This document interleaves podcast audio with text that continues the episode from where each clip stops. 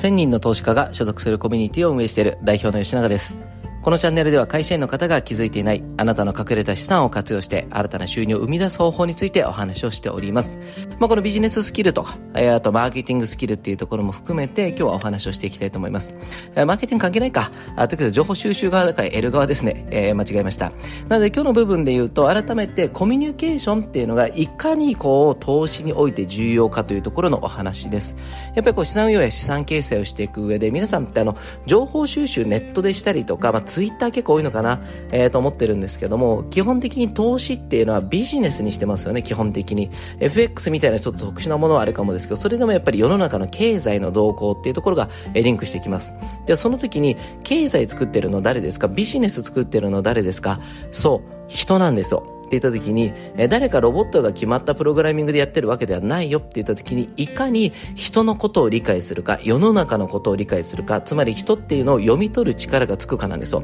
これが投資をする上ですごく重要な考え方になってくるんですね。なのでそういった部分で結構ね、最近毎日配信で、あの、コミュニケーションの部分をやっておりますけども、今日もそこの部分に触れていきたいと思います。さあ、昨日ですね、まあ、詐欺騙されないようにするための相手を見抜く3つのポイント。これ悪い方の話をしました。え今日ですね、そこプラス、どうやったらいい人を見つけることができるかです。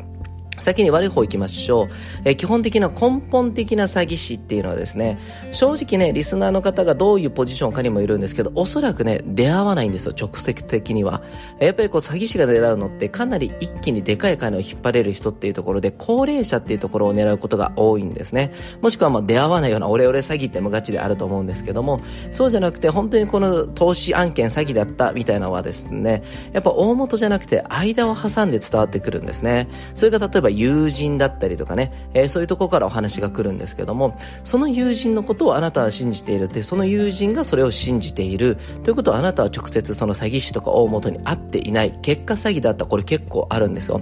何かっていうと、間で挟まれてる人が浸水しすぎていて、事実を見れていないということなんですよ。で、えー、大丈夫な根拠っていうのを喋れないってやつなんですね。で、その友人が言ってるから信じたよっていうのが一番僕は怖くてですね、きっかけをくれるのは必ず友人です。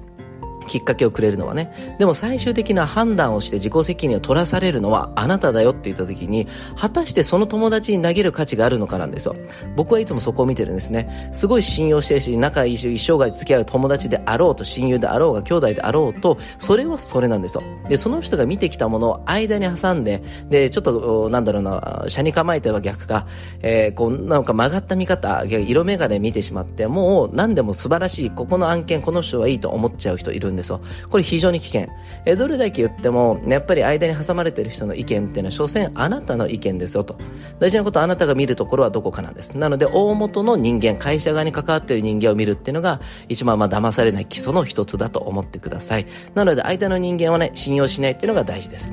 じゃあ、その逆です。えー、いい人を見つけるにはどうしたらいいですかって言ったらシンプルね、成功してる人を見た方がいいです。と何かっていうと、大元で社長で、まあ、正直手の届かないぐらいのランクの人っていうのに、じゃあ会おうなんて難しいですし、その人があなたと会おうとわざわざ思わないんですよ。失礼な言い方ですけどね。って言った時に、その人の2番手、3番手とか、まあ、営業やっててっていうような人でいいんですよね。その人が成功してるかどうかを見抜いてください。これね、昨日の話にもつながるんですよ。実際にあなたと出会った時のその人が基本全てです。あの、一番トップの社長で、創業者でとかもそんなに会うことなんか基本ない。でも、そこの会会社で勤めてるスタッフを見た時の、そのスタッフとそのトップの関係値、そのスタッフが成功いわゆるしているか。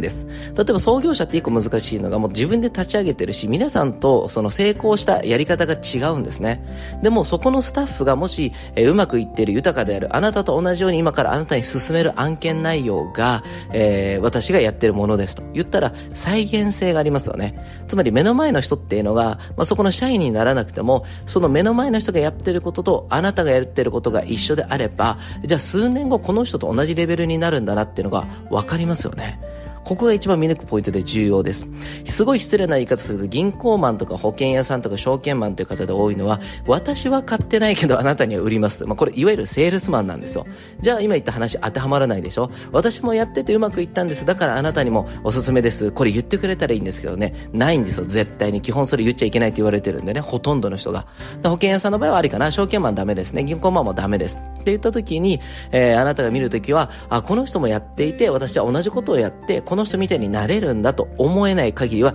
やっちゃダメなんですね。え、そこの部分でよりいい、いわゆる金融マン、本物のね、あの、保険のセールスマンとか銀行マンとか証券マンっていうのは、金融マンじゃないんです。まあ、金融屋さんではないな、なんだろうな。本当にただの、えー、一つの商品しか扱えないセールスマンなんですね。重要なことは、本物の金融マン、えー、もっと言えば本物の投資家っていうのを見つけるのが重要になってきます。えー、明日はですね、そこの部分についてね、触れていくんで、ぜひ自分の資産を託せる相手をどうやって見つけるか、それがあなたの生涯の資産をね、えー、変えていく一つのヒントになっていきますんで、えー、ぜひそういった部分で自分ごとだと捉えて資産を増やしていきましょう。